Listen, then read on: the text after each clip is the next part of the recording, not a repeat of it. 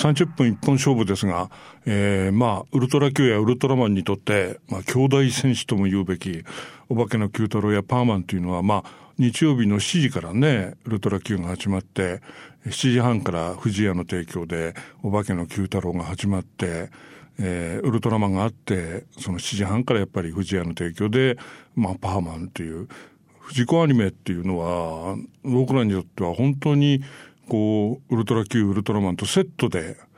それを楽しんだっていう印象っていうのがね、すごい強くて、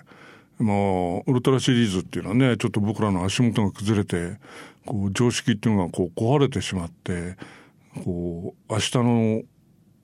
なんか太陽が昇ると別世界になってるようなショックみたいのがあるわけだけどそれを僕らにこう現実に引き戻してくれるのがまあ九太郎とかねもうパーマンの楽しさだったわけですけどまあ僕らがその編集者になってまあ、小学館でねお手伝いで働いてやがてそのコロコロコミックっていうのが、まあ、創刊して、まあ、ドラえもんが、あの、現実の小学生相手にこう戦いを始める頃にあこういうことが始まるのかっていうのをね、ちょうどまあテレビくんの編集部で僕ら仕事をしていて、まあその隣にコロコロコミックの編集部ができたもんだから、まあ藤子さんはね、僕らが少年サンデーの、まあ、創刊号から載ってる、えー、海の王子の愛読者でしたからね。あの、僕らが最初に夢中になったこう漫画っていうのは鉄人28号と海の王子ですよね。もう海の王子っていうのは本当に日本のスペースオペラみたいなね半裸の美女がいないだけで本当にこう凶悪な感と SF メカとこう空前のバトルストーリーですよね。こう空に海に陸にみたいなもうしかも次々と現れるこう SF の小道具というかねそういうののアイデアがまあまあこれはね藤子 F 不二雄先生のこうアイデアこれぞ見たりみたいなもう空前の、まあ、後にね、ドラえもんの長編漫画の、まあ、元ネタになるものっては全部、その海の王子の中にあって、まあ、それのね、あの、海流戦艦の、あの、こう、甲冑のようなね、あの、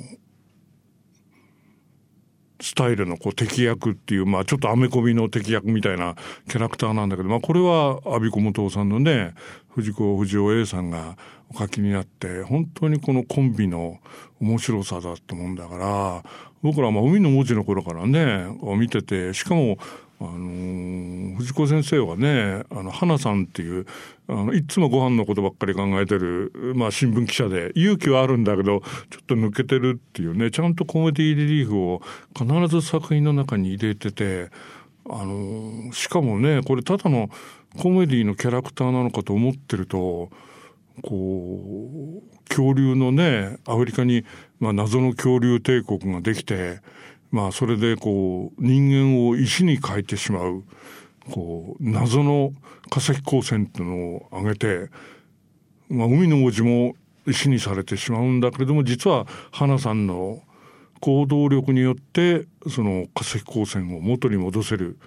その放射能を持ったね石を実はあの花さんの起点で見つけているみたいなちゃんと花さんの活躍がこう描かれててねなんてかっこいいんでしょうみたいな コメディリリーフなんだけどこう花さんの勇気っていうのも何度も俺たち見てるんだよね。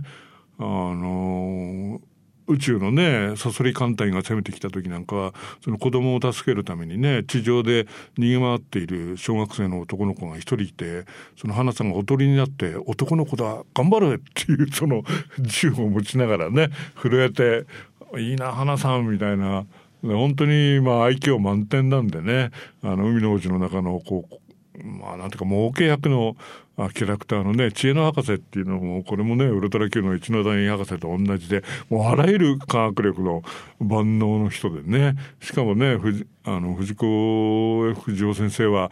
あのこのはったりっていうか物語を盛り上げるためにそのなんていうんですかねこう見せるのが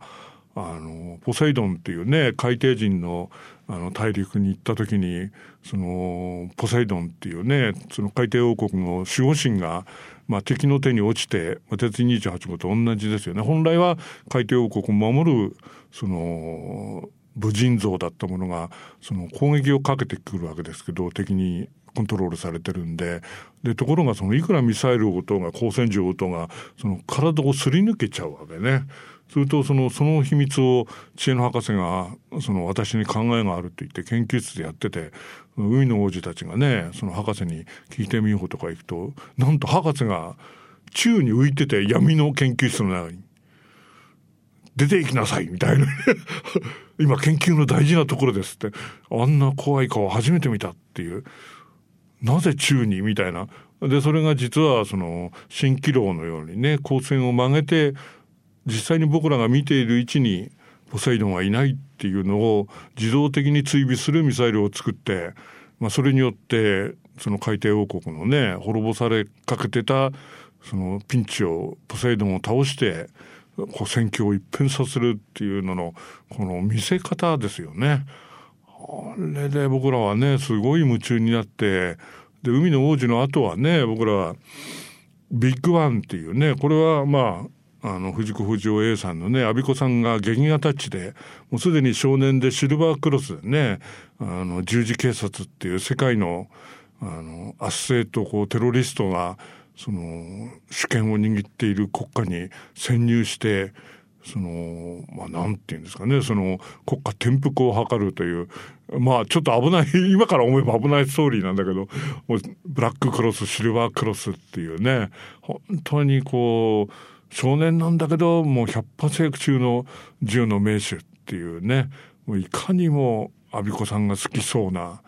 その劇画タッチのヒーヒーローキャラクターを作ってね。この中でこの藤子不二雄 A さんっていうのはねなかなかあの語る人が少ないんだけどこの人の持ってるねこのなんて言うんだろうキャラクターの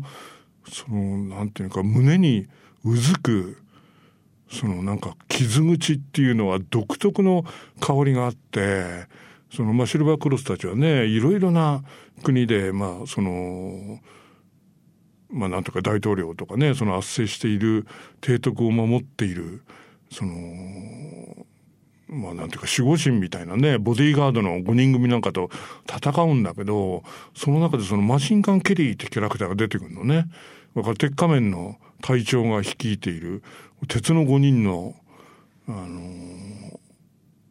まあなんていうのかこうガードマンというかね。それでまあシルバークロスたちは戦うんだけどその自分が持っているそのマシンガンを愛し抜いているそのマシンガン・ケリーっていうキャラクターが出てくるんだけど、まあ、これはね実際のギャング映画からヒントをもらってるんだけどこれがその怒涛のような川の中にねその銃で対決したシルバークロスによって弾き返されてね弾丸がマシンガンに当たってするとこうマシンガンが川の中に飛んでいってなんとそのマシンガンを救うために川の中に飛び込んで結構溺れ神社がねそれとその川の中から立ち上がって「俺のマシンガン」ってババババって言って事切れちゃうわけだけどそれで日村っていうねそのあの大統領の直属のね、まあ、副大統領みたいなのが「バカなやつだ」とか言うとその鉄仮面のリーダーがね俺の部下のことを悪く言うのかみたいな なんか鉄壁のこう信頼関係というかねその悪のキャラクターたちのこの、まあ、ドクホリデーとかね OK 牧場の決闘とか、まあ、数々のあの作西部劇の中にそういうあの原型になるスカーフェイスとかねアメリカのギャング映画なんかにはそういうのがあるんだけどそれが実はその藤子不二雄 A さんの作品にはこう見え隠れすんのね。あらーみたいな。おでねスネークマンっていう、まあ、これも早撃ちの名手で、まあ、透明人間みたいにね全身法包帯で黒眼鏡だけかけているって全く透明人間みたいなあのマスクなんだけどもこれがシルバークロスと対決して結局、まあ、シルバーが勝って十字警察に捕まって服役するわけだけどある国の行動に夢中に応援が来るのね。するとなんとスネークマン罪をあがなってシルバークロスの仲間となってやってくる。この敵が味方になった時の強さっていうのを、まあ今から思えば筋肉マンだけど、すごいんだよね、そのシルバークロスの面白さっていうのはね。それで、まあ、海の王子のね、パターンで、阿ビ子元さんが書いたのが、あの九番鉢作戦っていうね、これは少年サンデーに5週にわたって読み切り連載して、まあ僕はその漫画の続編を書きたくて、まあずっと書いてたぐらい、その九番鉢のジョーっていうね、前あって弟がいて、あの、8型の、いわゆるスーパーメカニックに乗って悪と戦うという、なんだかとんでもストーリーですけどね、本当に航空、未来 SF ですよね。そういうのをやってて、まあそれでやがてお化けの九太郎が少年サンデーにやってくるわけですよね。お化けの九太郎の登場というのには驚きましたよね。ああいう漫画ってなかったもんね。でしかもね、まあ、翔ちゃんっていうのは上に新一さんっていうお兄さんがいてちょうどね僕が小学校4年の時あれ連載が始まって小学校4年だったもんだからもう全く家庭環境が似てんのね。もう一気に感情移入ですよね。僕はその年齢的にそういうのが時々あって魔法使いサリーも小学校5年生で小学校5年生というね実に不思議なマッチングをして物語とこう自分の垣根がなくなる体験っていうのは本当にあるんだけどそれで結局ドラえもんがねあのまあ映画化されることになってで実はどう自分で言い出したことじゃないんだけどこう藤子さんにインタビューしてみないかってことになって「え えー!」みたいな「え藤子不二雄さんにインタビューできんの?」みたいな。コロコロコミックのね編集長のまあ当時は副編か千葉さんにインタビューしてくれないかなって言ってまあ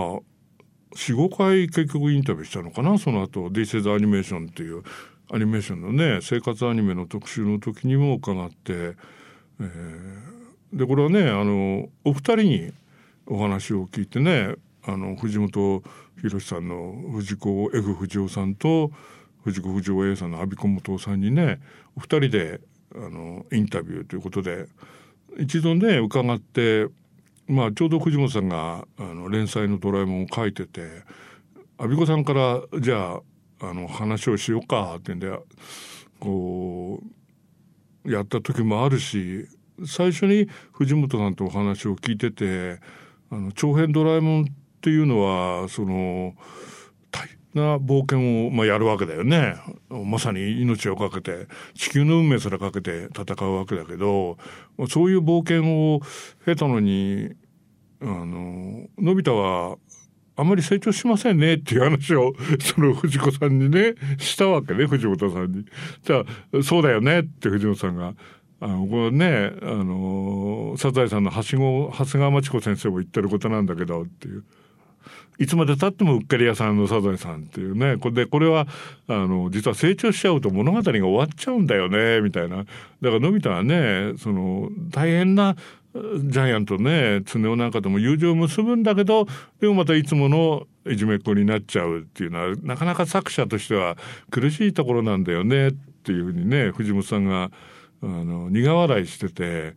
あのうんこれどうやって記事にまとめようかなと思ってたらそこにね阿孫子さんがやってきて「んどんな話?」みたいな「うん今ね」みたいなあののび太がドラえもんと冒険してるのに成長しないって話をしてんだよみたいなと、アビコさんがね、ああ、うんうん、みたいな。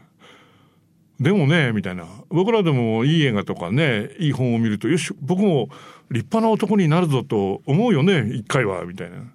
でも二日ぐらい経つと元に戻っちゃうんだな、みたいな。それが普通なんじゃないかな、ってアビコさんが言うのね。それで、藤本さんがね、目がキラキラっと輝いて、あ、そうそう、明日なろう、明日なろう。明日そうなりたいっていうのが人間だよねっていうね、そうだよね、みたいな。おお、で、目の前で聞いててね、漫画道だ、これは、みたいな。漫画道夫だ、みたいな。うひゃー、みたいな。あの二人の話を目の前で見ちゃった、みたいな。で、そういうのがね、本当に藤本さんってね、飾らない人で、秘密でも何でもないっていうのね。例えばドラえもんってなんで猫なのに青いんですかって僕はずっと疑問で、普通猫って茶色とか他の色じゃないですか。ほいで「なんで青なんですか?」っていう話をしたら「ああれはね最初学年誌で始まったんだよ」っていう「あ僕切り抜いてました」みたいな話をしたのでね。ほいでね、それと大体あの学年誌の扉絵ってカラーで黄色いんだよって明るい色で。それでタイトルが子供が好きなもんだから「ドラえもん」って赤でタイトルが入ると残ってんの青しかないんだよねみたいな それであのネズミにね耳をかじられてもともとは青くなかったんだけどそれが青くなって青になってしまったんだなみたいな。でそういうの後で考えてねみたいな、まあ、ただ青だけだと寂しいんでお花を赤くしてねでやってみたいな。でドラミちゃんはね優秀だからもっと綺麗な油のとこから取れたから黄色いんだけどみたいな。そういうことなんだみたいな、まあ、ただあの理屈はね後で考えるんだよみたいな。でそこがまあ面白いのかななんてことを言っててね。あそういうことなんですかみたいな。だからそれはねあのー小さい時にねあの落語全集がうちにはあってねなんかお父さんが好きだったのかあのいっぱいあったんだよねって再録したものがあって。でそれを読んでねみたいな。だから地口遊びみたいなね翻訳こんにゃくとかあのひらりマントとかねあの言葉遊びの感じっていうのがドラえもんっていうのは多いんだけど実はそれがあのドラえもんの小道具のいろんな秘密なんだよね。って名前から思いついたものもありますよみたいな。あの声塊とかねああいうのはそうですよねなんて話をしてて。あのなかなかアイディアが思いつくのは大変なんですよみたいな僕らはね怪獣クラブであのー、学年誌にね書いてたウルトラマンとかウルトラマンエースとかいっぱい付録がついてたもんだからあのとても全部買い切れなくてねそれとまあそういうの資料をね円谷プロにいた高市博さんが担当していたもんだから円谷プロに毎月学年誌が来るわけね。でもうともかく量が1年から6年まで来ちゃうから全部切り抜いてたのねでその時に僕が藤子不二雄が好きなの知ってたもんだから高市さんが「あこれは池田にあげよう」って言うんであのパケロ君とかねみきおとみきおとかあのそういうものを切り抜いて取っといてくれてねだから「ドラえもん」の初期のあの学年誌版のものっていうのはあの随分竹内さんに切り抜きをもらいましたよね。本当に丸々としたねタヌキみたいなドラえもんですけどで僕らはね藤子さんっていうのはすごいなって昔から思ってたのは最終回ですよね。海の王子の最終回っていうのはもうこれは忘れることができない。もうずっとね読んでたから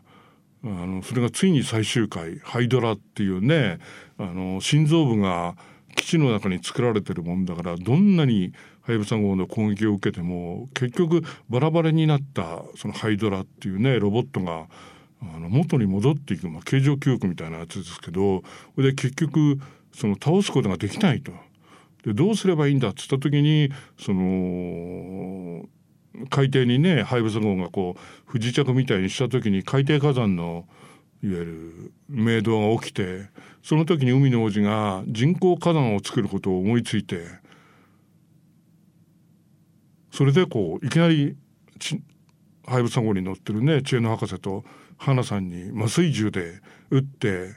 で要するに妹の千葉にもいわゆるハイブサ号で海の中海底火山に突っ込むと。人工火山を作るしかないっていう地殻の中に飛び込んでね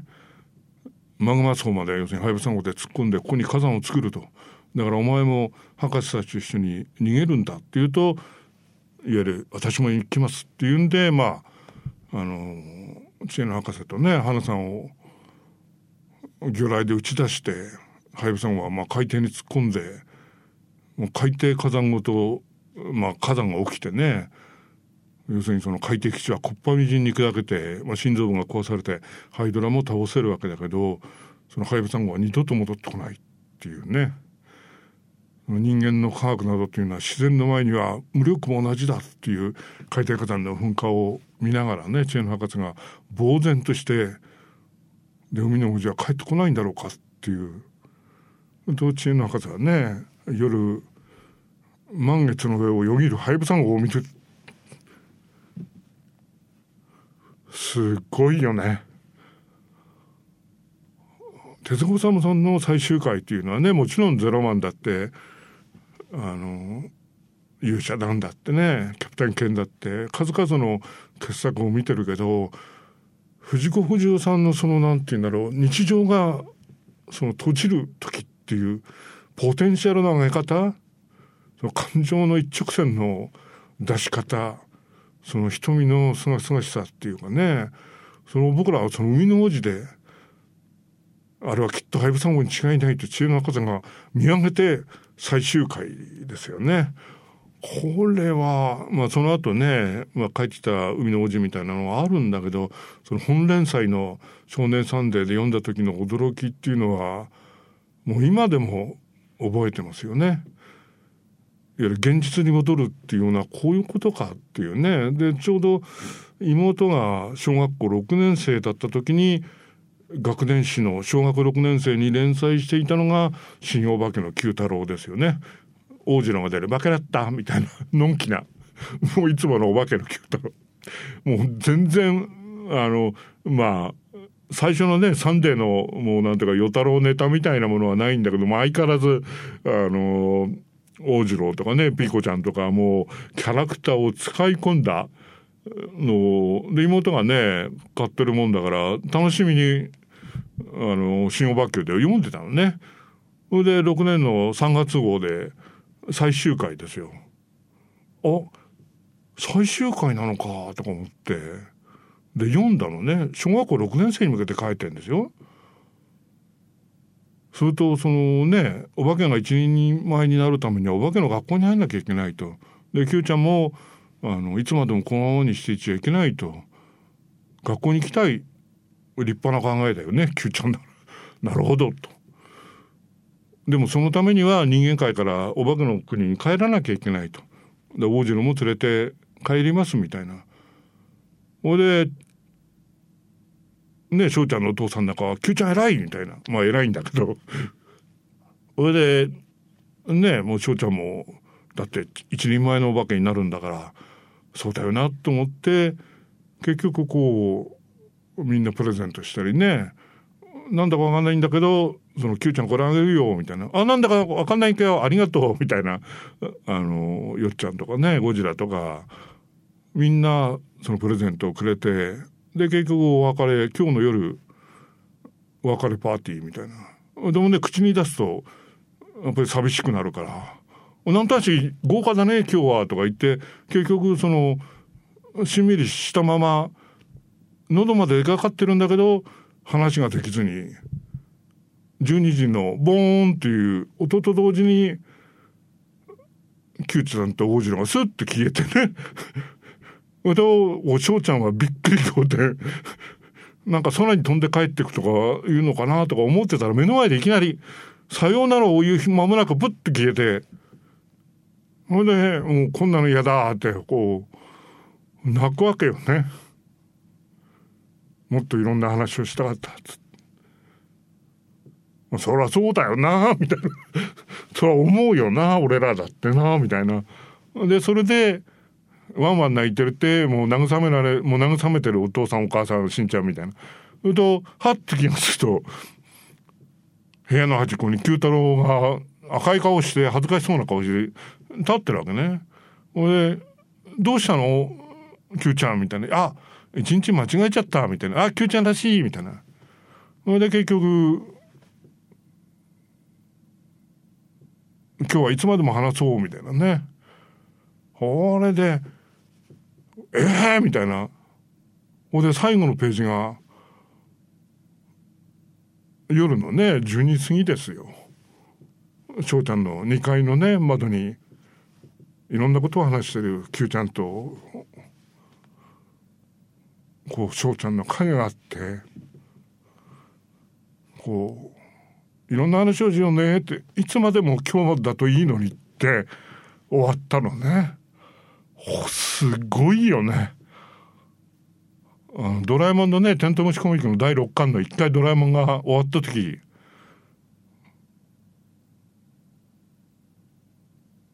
のび太がねドラえもんに食べ立たせるためにあの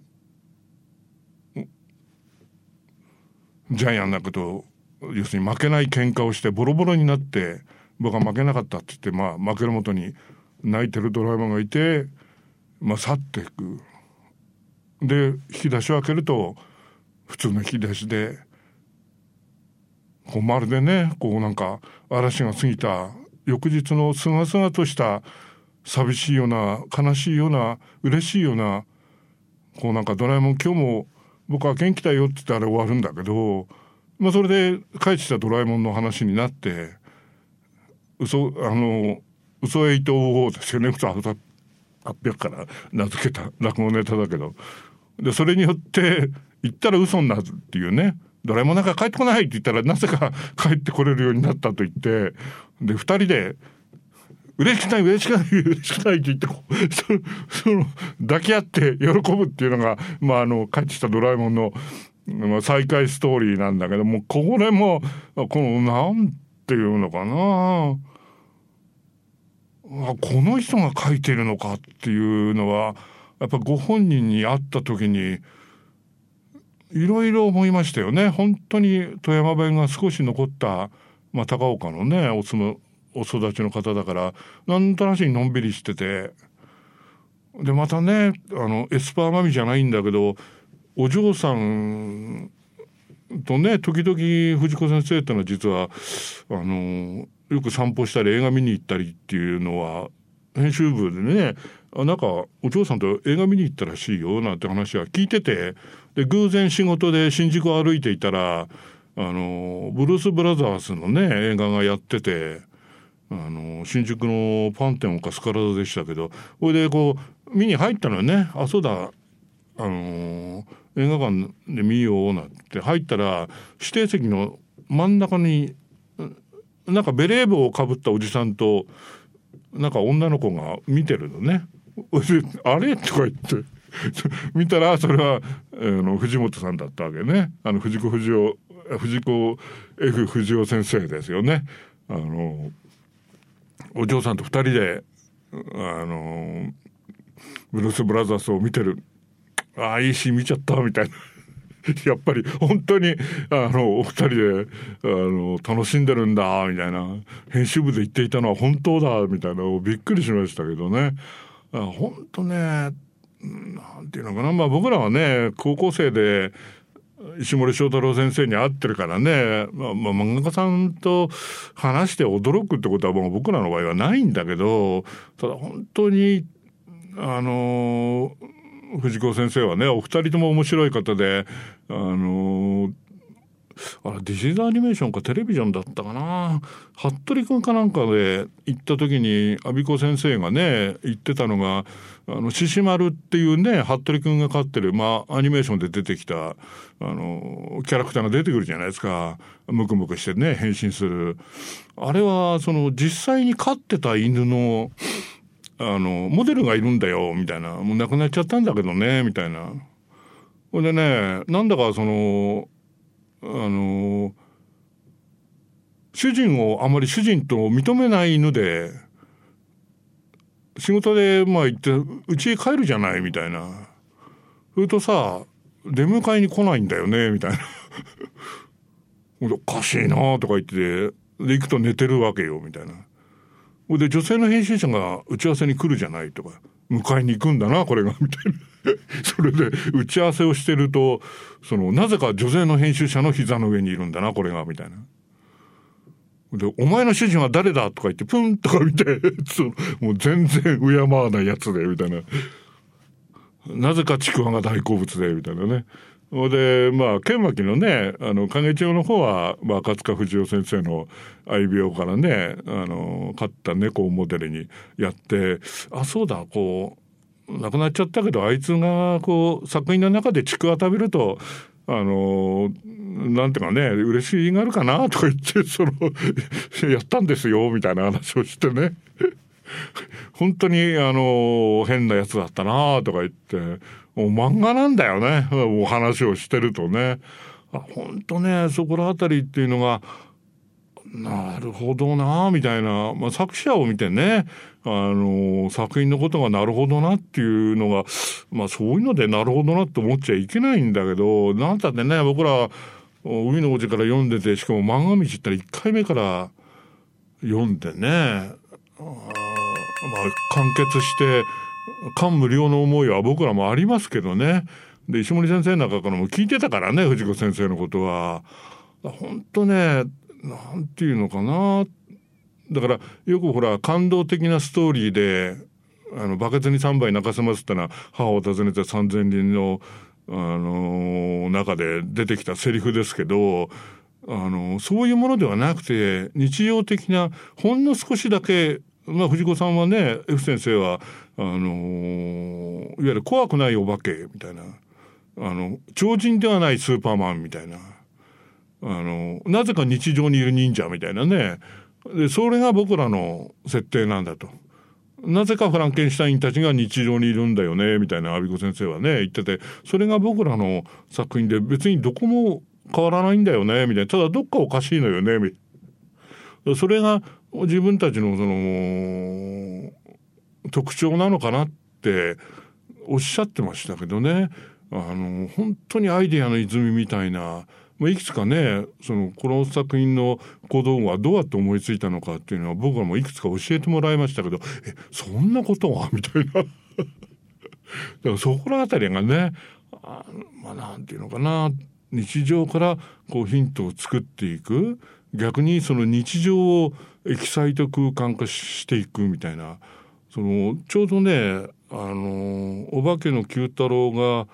あのドラえもんなんかのね長編の後、まあ、新オバキューの後ですよねあの3回目のアニメ化の時にあの、藤本さんがね笑って「お化けの九太郎は新連載しないんですか?」と言ったら我孫子さんと2人でね顔と顔を合わせて「無理だよね」みたいな そのお化けの九太郎って与太郎話だっていうわけね。常識以外のお化けの九太郎の行動によって日常が破壊されていくわけですよね。それ読めばよくわかるけど、時に初期のお化けの九太郎破壊的なあの世界お化け会議とかね、おいおいっていうような、あのストーリーも山ほどあるんだけど、あの30代でないと書けませんって言ってたよね、阿比子さんも、藤本さんも。あれはね、日常を破壊するキャラクターですから、みたいな。アニメの皆さんにお任せして、みたいな。あの、僕らは、とりあえず今回は 原作者です。みたいなね。あ、藤子 F 不二雄をもってしても、お化けの九太郎っていうのは、体力がいるのかっていうね。だから逆にね、ドラえもんが好きな人っていっぱいいるし、もちろんパーマンなんかも傑作が多い、エスパー魔美なんかも本当にキュートないいストーリーなんだけれども、ぜひオバケの Q太郎を見ていただきたい。僕らが少年サンデーでどれだけ腹を抱えて笑ったか。少年サンデーのね月間で出てもちろん3割707も伊賀の影丸も買いましたけどお化けの九太郎のこの集まった時のものすごさ。特にね今あの藤子不二雄全集のね F 不二雄全集の「お化けの九太郎」というのは初期のものが初めていわゆる単行本になった形なので元のその激烈さっていうかねあの逆に言うと危ないギャグですよね。でそれが実はそのドラえもんのルーツなんだっていうことをねもうぜひ分かってほしいのね。本当ね僕らが SF の楽しさァンタジーの面白さ。ギャグっていうのはね確かにあの赤塚漫画で僕らも喜んでましたけどコメディっていうもののそのなんていうかふくよかなこう豊かさ楽しさ思わず笑みがこぼれるってやつだよね。唇の端が笑ってしまうっていうその漫画の単純なハートオームじゃない。いわゆるこの空間の中に読者として参加することによって Q ちゃんや翔ちゃんやドラムやのび太やバケラッタの王次郎やピーコちゃんやみんな要するに友達になるっていうかねいわゆる漫画が僕らの友達になることによって僕たちの日常にエネルギーを注いでくれるっていうのを僕たちは藤子不二雄先生を2人の作品でそれを教えてもらったんだよね。それは力強くものすごいエネルギッシュな世界でもちろんウルトラ Q やウルトラマンのビジュアルの持っている金城哲夫のセリフのダイナミズムやドラマチックさもいいんだけれどもそれ以上にあらゆるコマの中にあふれるそのコメディックパワーっていうかねそれを僕たちがやっぱり小さい時からいただけたっていうのが、まあ、僕らがね藤子不二雄先生たちに本当にありがたんしたみたいな感じですよね。まあ、いずれねまたあの藤子 F 不二雄先生にね聞いたお話っていうのはまだいくつかあるんであのお話しするチャンスもあるかと思いますけど、まあ、ぜひ今はね愛蔵版で本当にあの綺麗な原稿でね読めますんであの僕らも読んでないあの幾多のねあの飛び出せミクロなんかも全部読んだのは初めてだったりする部分もあるんでねぜひあの藤子不二雄の F 全集のね愛蔵版を